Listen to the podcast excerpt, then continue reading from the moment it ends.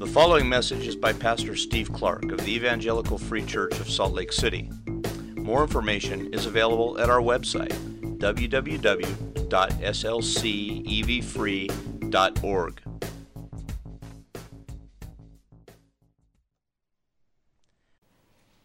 Father, you are a God full of mercy and steadfast love. But on us, your people, in fresh and in new ways every morning, and we say, Thank you. Great is your faithfulness to us. We are gathered here today in need of a new and, and special type of faithful love and illumining love that will show us what this passage is about. And then a gracious, compelling love that will move us to follow it. So that's we ask, Lord, that you would help us to understand and help us to follow. But would you please, God, over all of that,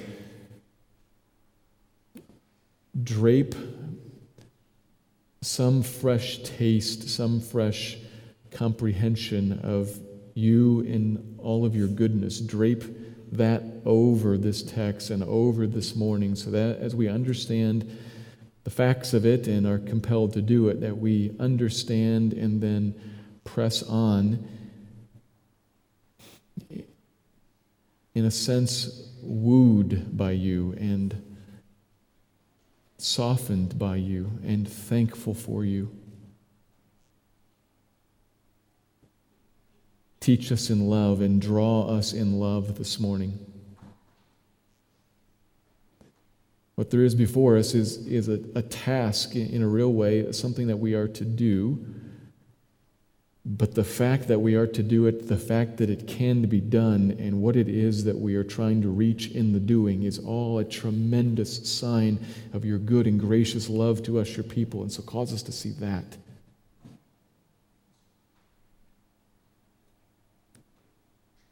Give me words that are clear and helpful, and give us minds that are focused and attentive.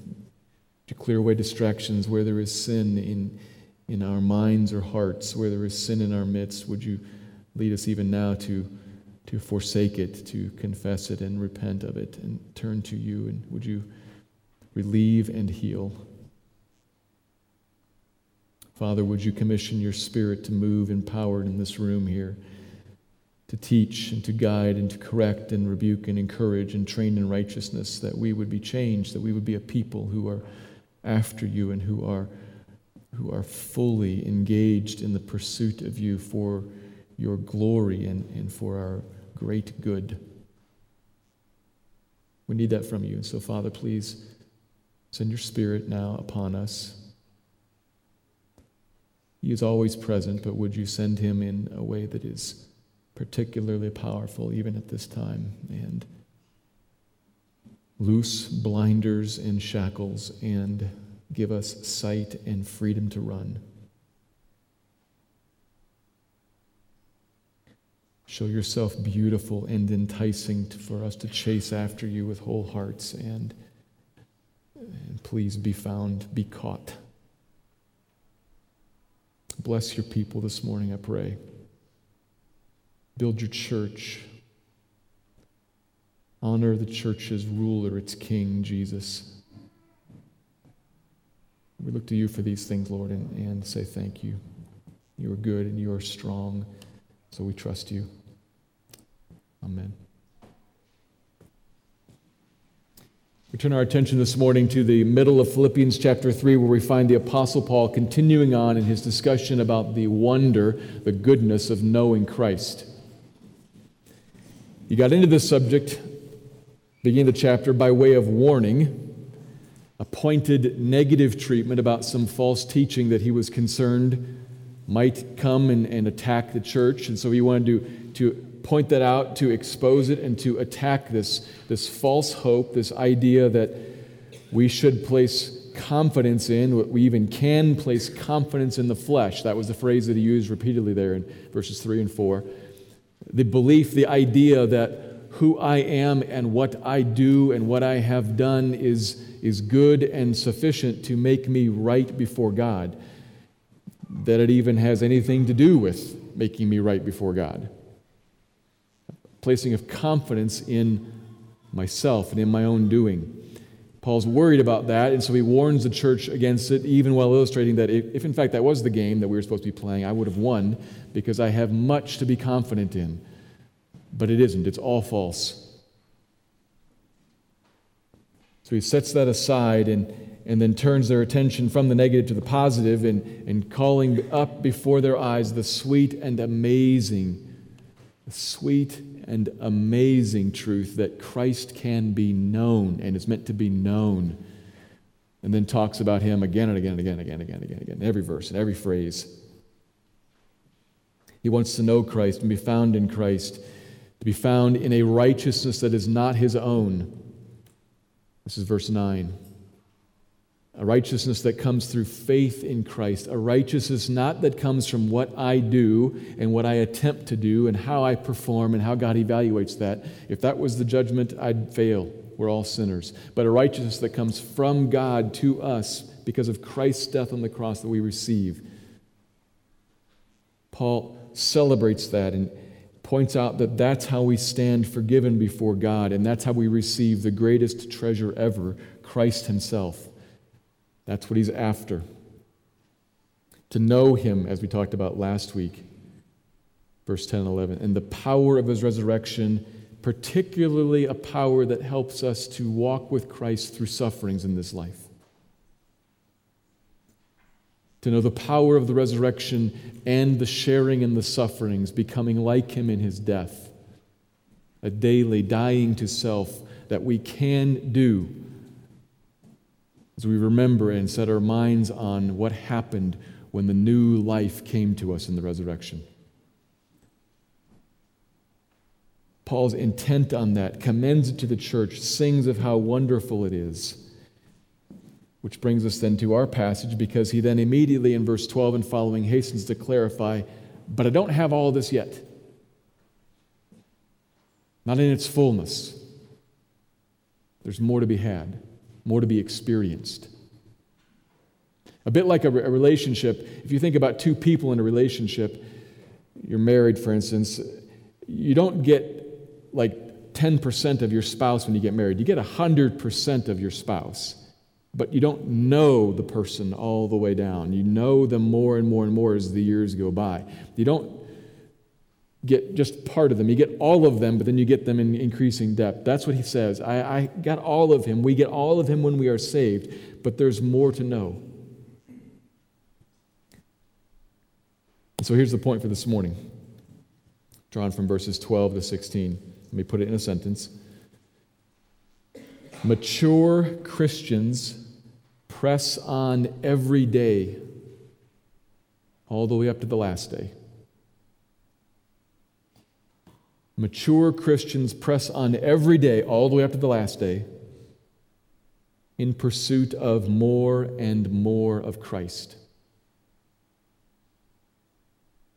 Mature Christians press on every day, all the way up to the last day, in pursuit of more and more of Christ.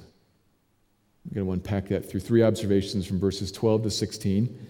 Before I do that, though, let me read. I'm going to begin in verse 7 because it is important. Some of our translations put a break at verse 12, and it's slightly misleading. We think it's a different idea. He's just continuing on from verse 7 and following. So I'm going to start in 7 and read on down through 16. But whatever gain I had, I counted as loss for the sake of Christ. Indeed, I count everything as loss because of the surpassing worth of knowing Christ Jesus my Lord. For his sake, I have suffered the loss of all things and count them as rubbish, in order that I may gain Christ and be found in him, not having a righteousness of my own that comes from the law, but that which comes through faith in Christ, the righteousness from God that depends on faith, that I may know him and the power of his resurrection and may share his sufferings, becoming like him in his death that by any means possible I may attain the resurrection from the dead. Not that I have already obtained this or am already perfect, but I press on to make it my own because Christ Jesus has made me his own. Brothers, I do not consider that I have made it my own, But one thing I do, forgetting what lies behind and straining forward to what lies ahead, I press on toward the goal for the prize of the upward call of God in Christ Jesus. Let those of us who are mature think this way. And if in anything you think otherwise, God will reveal that also to you. Only let us hold true to what we have obtained, have attained. Word of the Lord.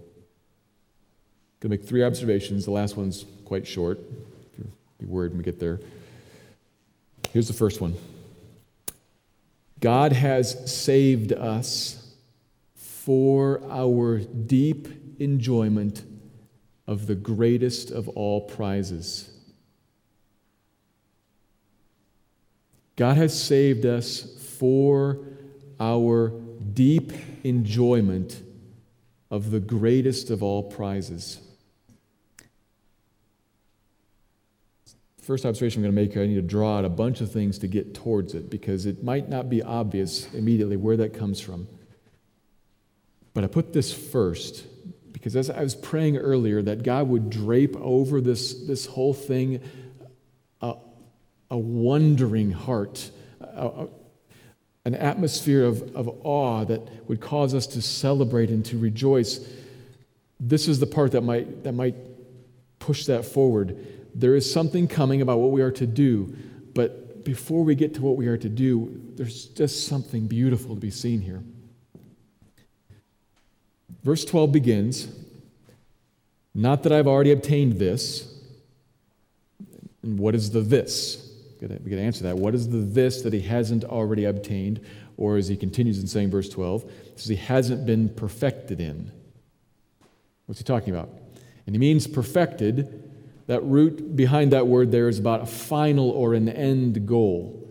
So he means perfected in the sense of I haven't attained this. That is, I haven't reached it all the way to the end. He doesn't, he's not talking about being unblemished, like pure, perfect in that sense, but perfect as in mastered,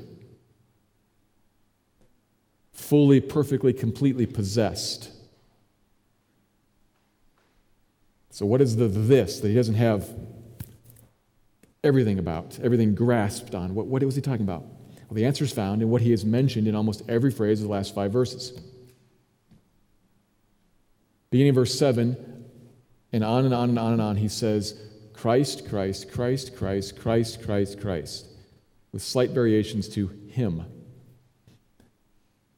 He's about this setting aside of everything for the sake of Christ, about counting this as rubbish to gain Christ. I want to know Him. What Paul is in hot pursuit of in all of life is the knowing of Christ. That is his great aim. Not, this, not a simple intellectual understanding of facts about Jesus, but a relational knowing, a connecting to, a, a joining with, and walking with so that he communes with Christ. And he's driven hard at that, talked about how he wants it, talks about how he set aside everything to get it. And then he hastens to clarify, but, but I haven't already fully attained this. Not in a, in a done deal sense. And then he says the same thing again in verse 13 with a little, more emphasis. Brothers, we could put in sisters, because the feel is, guys, seriously. I know you might look at me, the apostle, and you might, you might have just read this. I said, to live is Christ and to die is gain. It sounds like I, I am like this with Jesus, and I am, but I'm not. I am, but there's more. Seriously, I haven't attained all this, which means that you haven't either.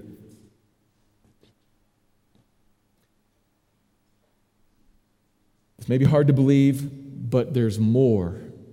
There's a fullness that is yet to come.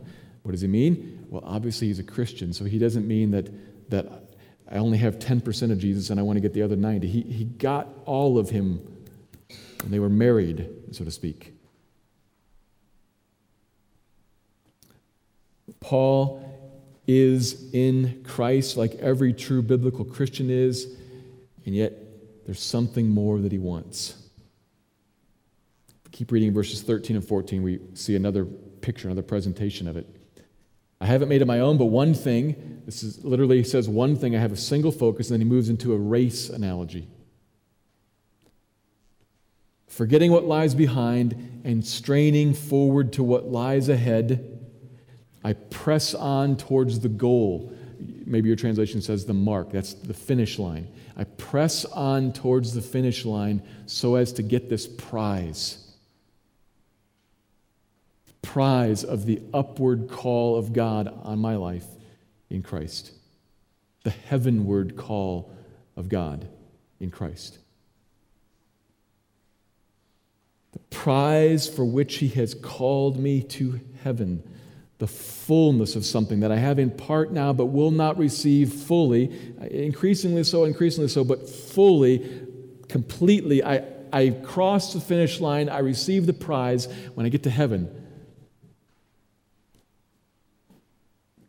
That's the Father's full intention of calling me, he says. And he's using call, clearly, he's using call in a saving sense, not a calling to an apostleship. The call that he's placed on every Christian I called you to be with me in heaven, I call you to win a prize.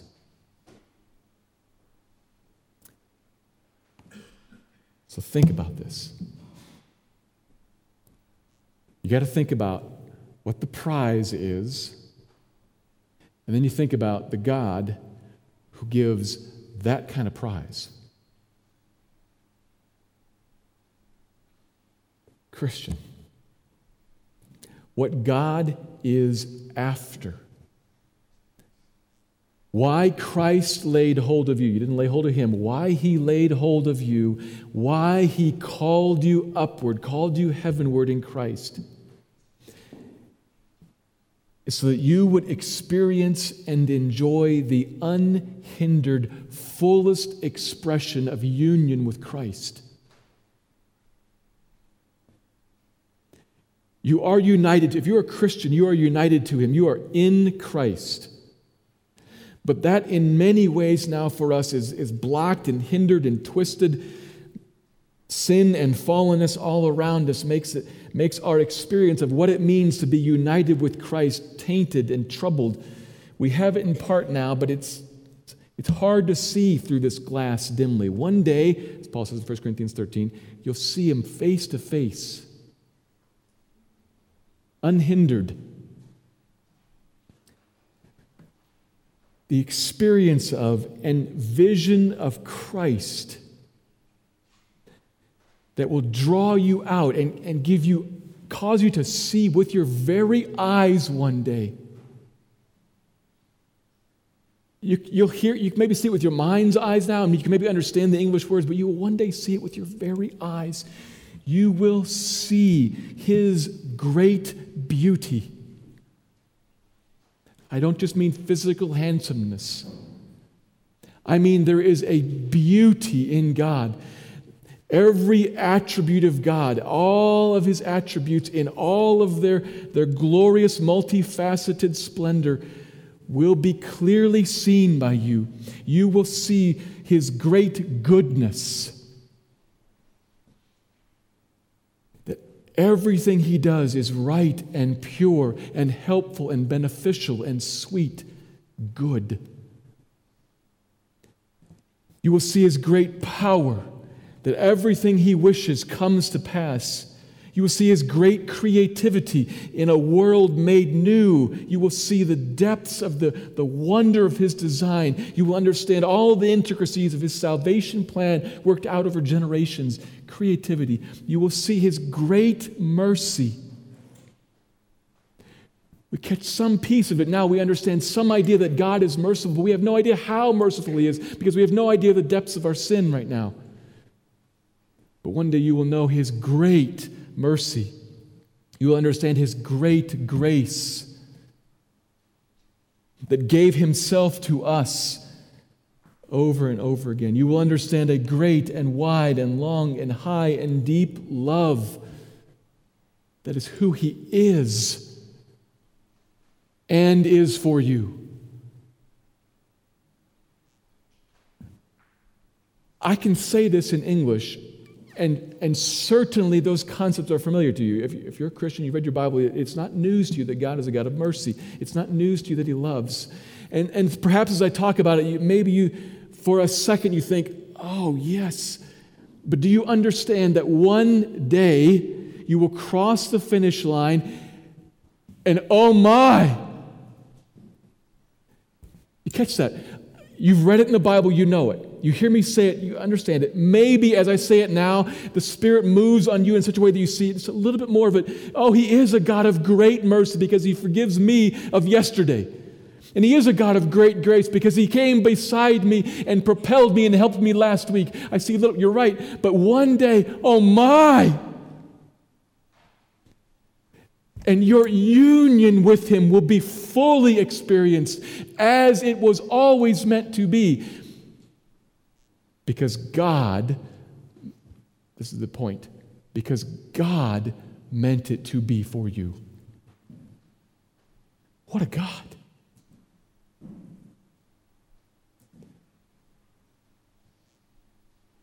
This is, I think, amazing. God did not, if you choose the words from verse 12, Christ Jesus made you his own, not just to forgive you, not just to get you to heaven. God called you, if you use the words of verse 14, the upward call, the heavenward call of God in Christ for you, specifically for you. He calls everybody generally, He calls His people in Christ. He chose you and called you not just to forgive you, not just to get you to heaven, but for this reason. Oh, think about that. Think about that. He's not interested in just cleaning you up and forgiving you. He's not even interested in, in creating a perfect, sinless world in which you get dropped off and left to go your merry way. Though that would be marvelous itself, wouldn't it? Can you think of cleansed from sin, placed in a sinless world, never to sin again? That would be marvelous. That's not the point. He reached down to grab you, make you his own, possess you, or he called you up to come and be with him, to forgive you, to get you into heaven, to get you to a perfect place so that you could know Christ in the vastness of his beautiful being. To know all of these things that you know now in part, to know them in fullness one day what your heart was made for will be filled up and satisfied in you in a stunning and glorious way, and it will change you so that you will never hunger nor thirst ever again. Not that you shouldn't hunger, you won't hunger because you will be full. Not that you know I shouldn't thirst after other things, your thirst will be slaked forever with a river of delight.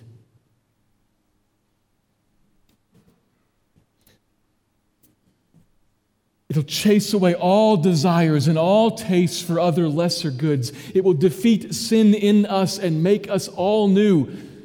This knowing of Him.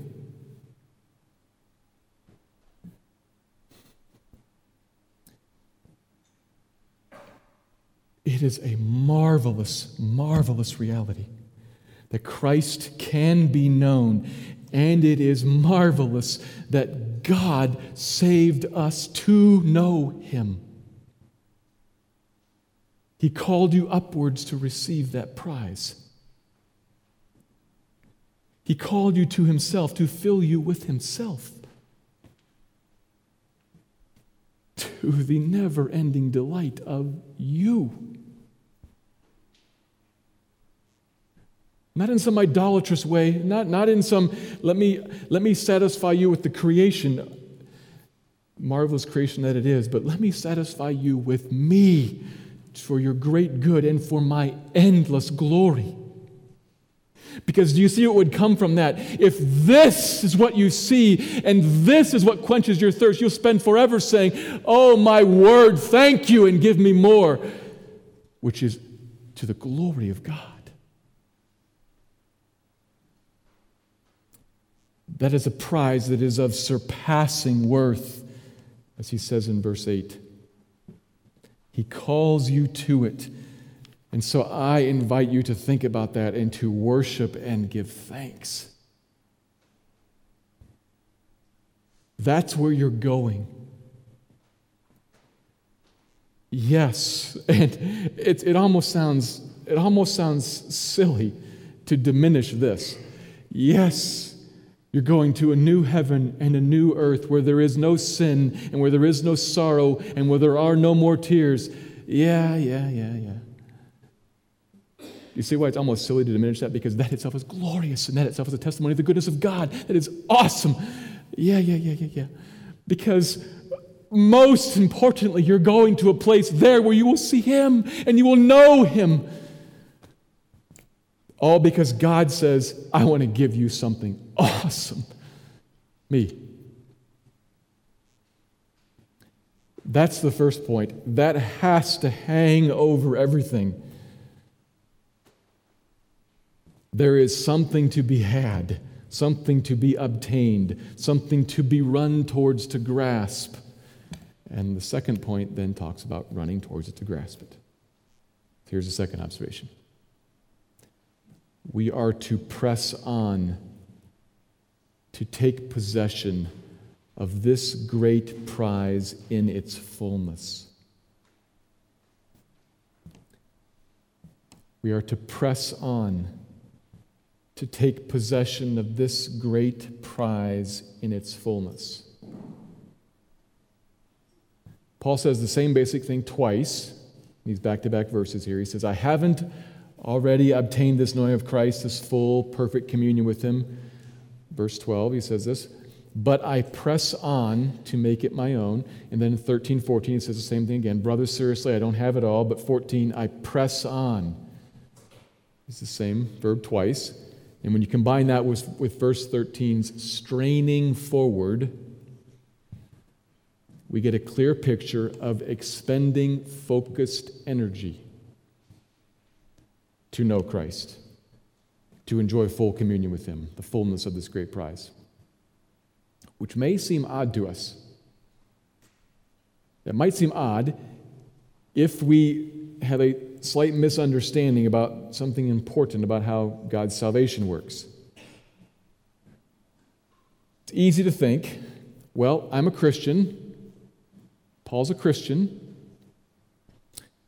So we are, in fact, in union with Christ. We are in Christ. And so, therefore, while the fullness is not yet enjoyed, and I grant you that, yes. And I can imagine how there's more, yes, but, but surely it will be. So, despite what he says, it, it kind of is a done deal. It's going, the rest of the story is going to write itself. I have been hauled out of the ocean with the life preserver, and I'm back on shore or I'm on the deck of the boat.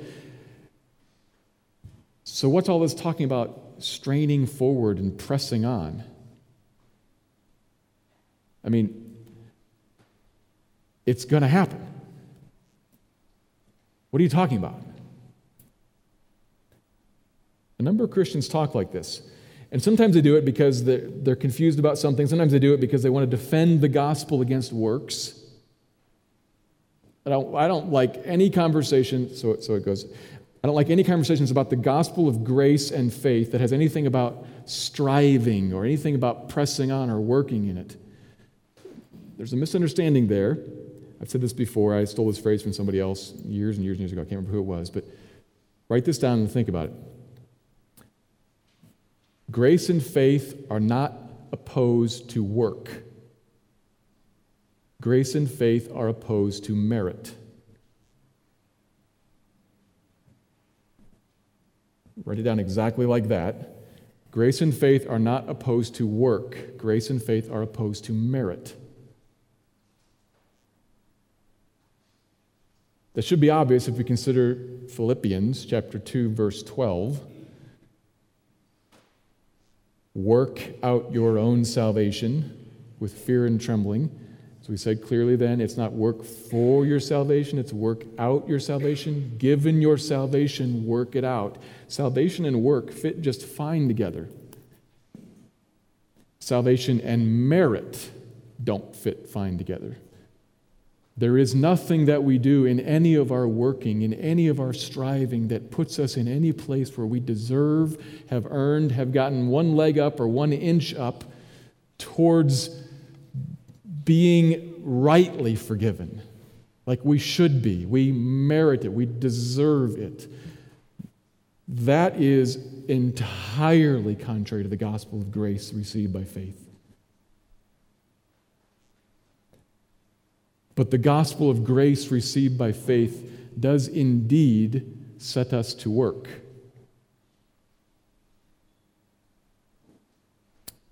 So, this, this idea of striving and pressing on belongs in this discussion. Paul never uses the truth that he is indeed saved and will indeed end up in heaven. He's fully convinced that everybody who's saved ends up in heaven. Fully convinced of that.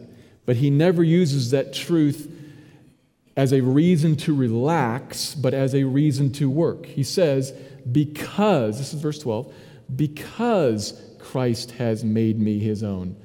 That's why, because, that's why I press on. It's the motive, not the release from, the motive to. Because he has called me upward to receive the prize in heaven, I run. It's the motive to, not the release from. What's he, what, what, what's he thinking? How's he thinking about this? He's thinking like this. Paul's thinking, and we're supposed to think, as if he's that man that Jesus taught about who saw the treasure in the field and sold everything he had to go buy that field with the buried treasure in it. It's, it's as if Paul's seeing himself as that man and seeing every Christian as that man, or a woman, I suppose. You now possess the field with all the treasure buried in it. It's yours. And if you continue on with the analogy here, you know that sometime, years and years and years from now, all that treasure will be completely exhumed, given to you for your eternal enjoyment of it. The kingdom, Christ the King.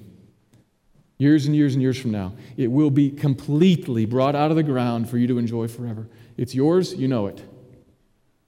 But what will we think of the man who said, But I'm not motivated to dig up any of that right now? Let's just leave it all in the ground. I'm fine as I am, without any of that treasure at the moment. I'll forego any experience of that treasure now. I'm good. I think we would have to wonder why is this man okay living this life right now without this treasure? Does he actually think there is really a treasure? Does he actually think the treasure is actually treasure? Does he actually think that he's just fine in life right now without the treasure? Does he really understand how bad life is and how good the treasure is? Something's wrong here. At, at least we would feel sorry for him for living beneath his birthright beneath what he possesses, and we might actually raise the question of doubt. Maybe you don't think it's actually there. Or maybe you don't think it's worth the effort to dig it up. I don't think you understand the treasure. I don't think you understand what your reality is like right now. Something's not right here. You understand the analogy? You indeed, Paul indeed, you indeed, if you're a Christian, you have this treasure and you will indeed know him. But it's all buried in your backyard right now. Dig it up.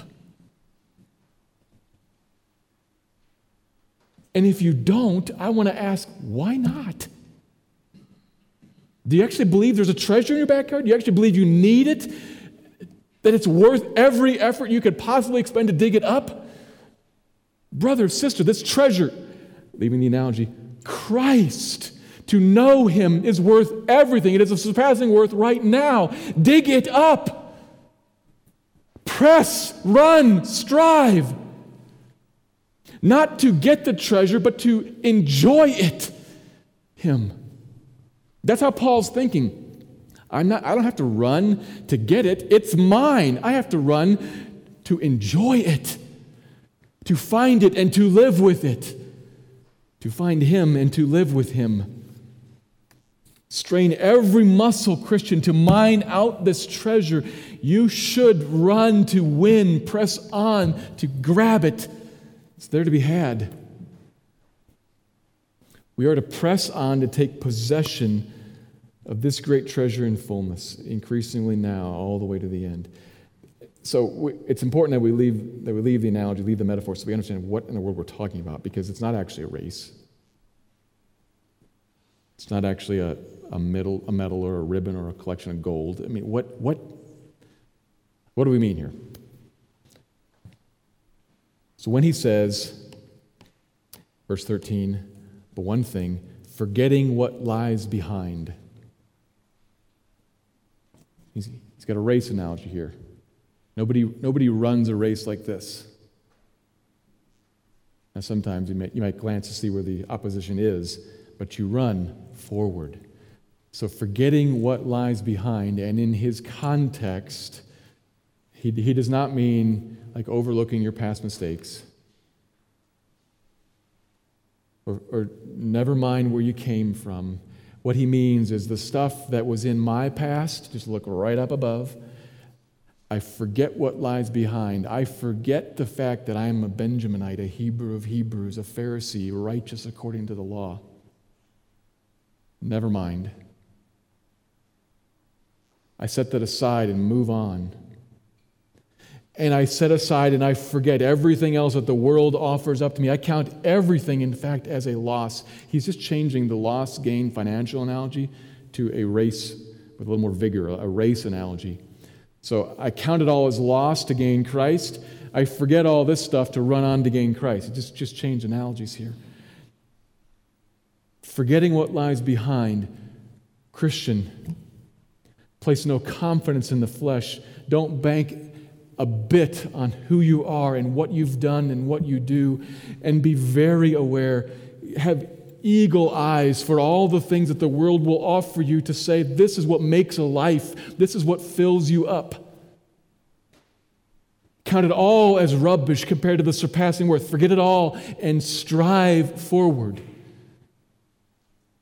What does that mean? Straining forward, running, pressing. Obviously, he's got energy here, he's got, he's got effort. Very similar to work out your salvation with fear and trembling.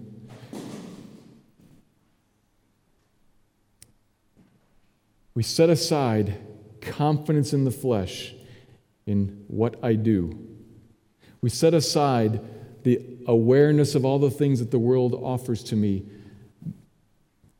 and in the, the striving and the pressing, as I'm moving forward, what do I, what do I then do? A couple of words. I'll, I'll give you three words, and they all fit together obedience, surrender, and faith.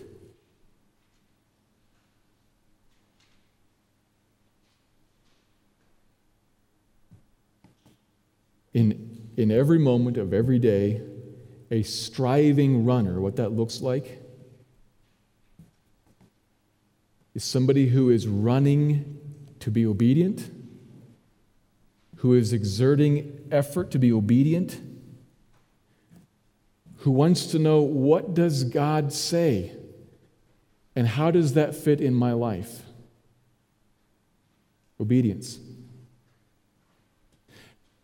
And secondly, surrender. Obedience with a surrendered, or you could use the word humble, lowly, and contrite heart. So there's a doing there, an obedience, and an attitude with which you do it, a humility.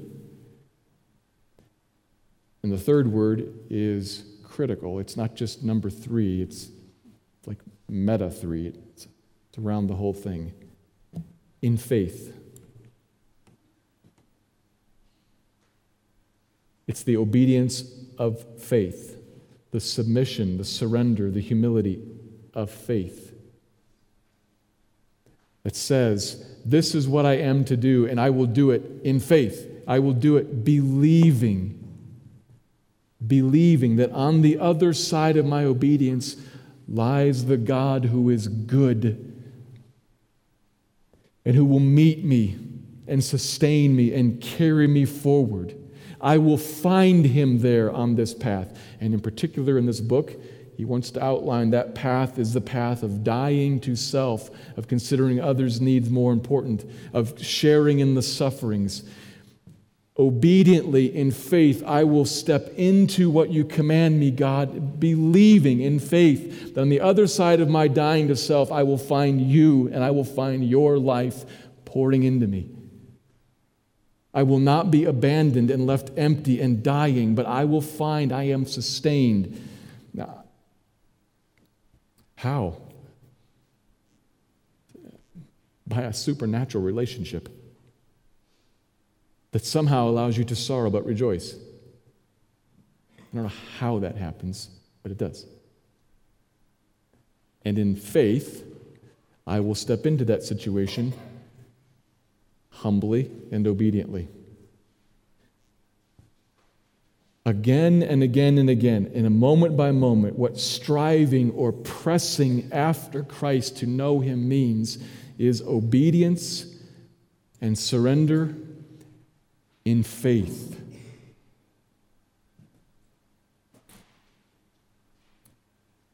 A fighting to believe that God's promises are true that He is worth it.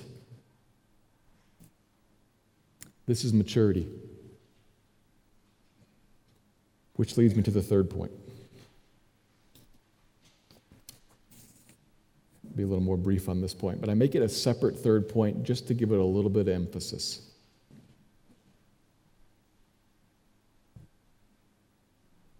Such pressing on to possess Christ is a characteristic of spiritual maturity.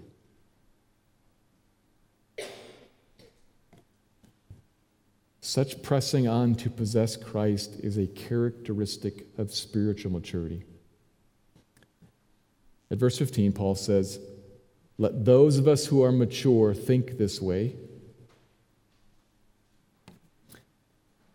Think really verses 7 and following all of that, but especially verses 12 to 14. Mature people, and there's a bit of a twist here in that that word mature is the same word as perfect up in verse 12. So Paul's saying, you'd hear the similarity if you were reading the original language. Paul's saying, I'm, I'm not done. I don't have it all completely. And people who are mature know they don't have it all completely. I'm not done, and people who are done know they're not done. press on to get more. People who are mature in Christ are not focusing on their behaviors, their performance, or their pedigree, and they're not caught up in pursuing the things of the world, but they are constantly in pursuit of more and more of Jesus Himself. They are not just after obedience, and they are not just after an attitude of humility or just after an attitude of love or they are after obedience in a humble, laid down life way that is characterized by faith because they want to know Jesus more in here, the here and now. And they don't think they have enough of Him.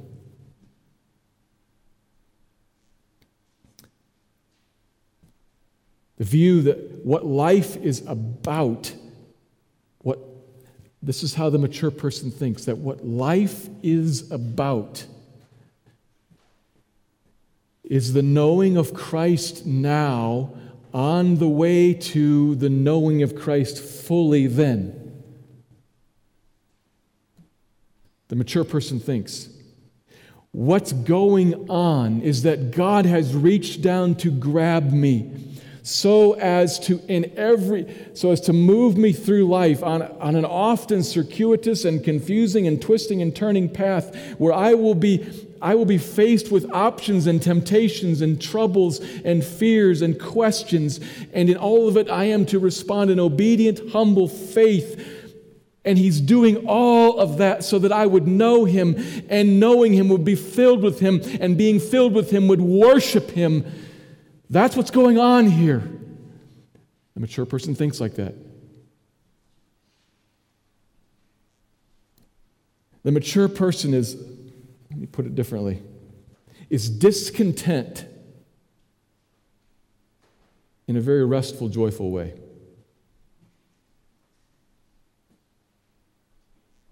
Not discontent in a morose, angst filled way, discontent in a restful, joyful way. The mature person says, I know that Christ has taken hold of me, and I know that I am called upward, and I know that I am racing and pressing and striving, and there is more to be had, and I want more of Him. I, I must know more of Him. There's a discontent. And bless the Lord that I know Him now and I am right in the middle of his controlling sovereign hand, and he has me and holds me, will never leave me nor forsake me. Whew. Restful, joyful in the striving.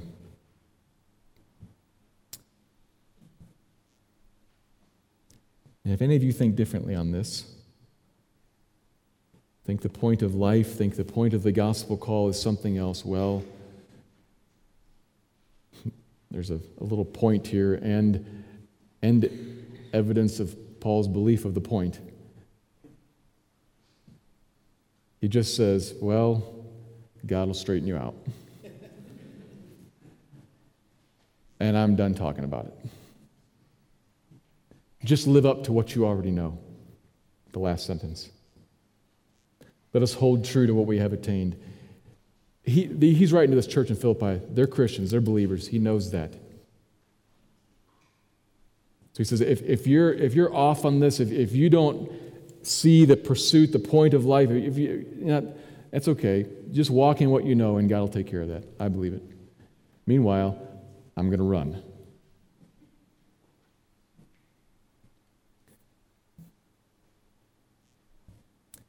He's quite clear about what is right, about what should consume us, about what marks spiritual maturity.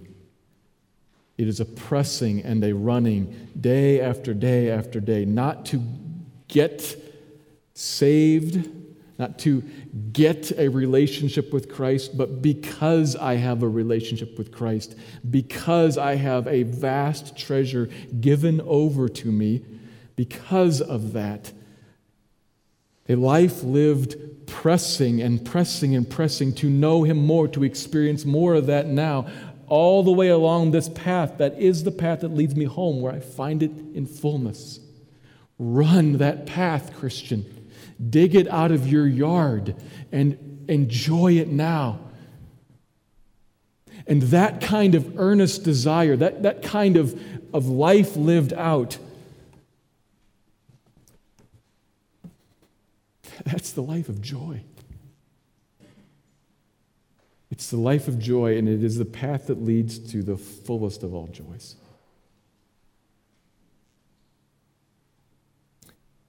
It is mature thinking to get up in the morning and say, To live is Christ, and to die is gain. To live is Christ right now, more and more, and to die is to gain Christ in fullness. So, if I live in the flesh, that means fruitful labor for me.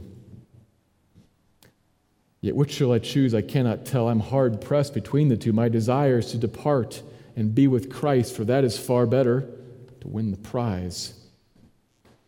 But while I'm here, I will work for your progress and joy in the faith, and I will call you to press and to run to know Christ. That's the goal. Let me pray. Or would you help your people to press after you?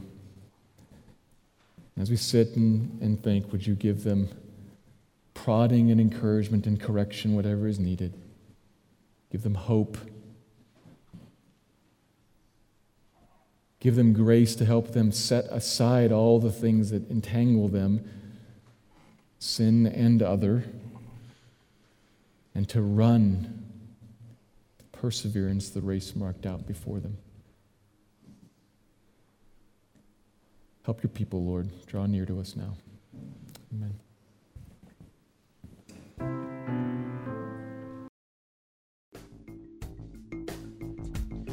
Thank you for listening to this message by Pastor Steve Clark of the Evangelical Free Church of Salt Lake City in Salt Lake City, Utah. Feel free to make copies of this message to give to others, but please do not charge for these copies or alter the content in any way without permission. We invite you to visit our website at www.slcevfree.org or call us directly at area code 801 943 0091. Our mailing address is Evangelical Free Church of Salt Lake City, 6515 South Lion Lane, Salt Lake City, Utah, 84121.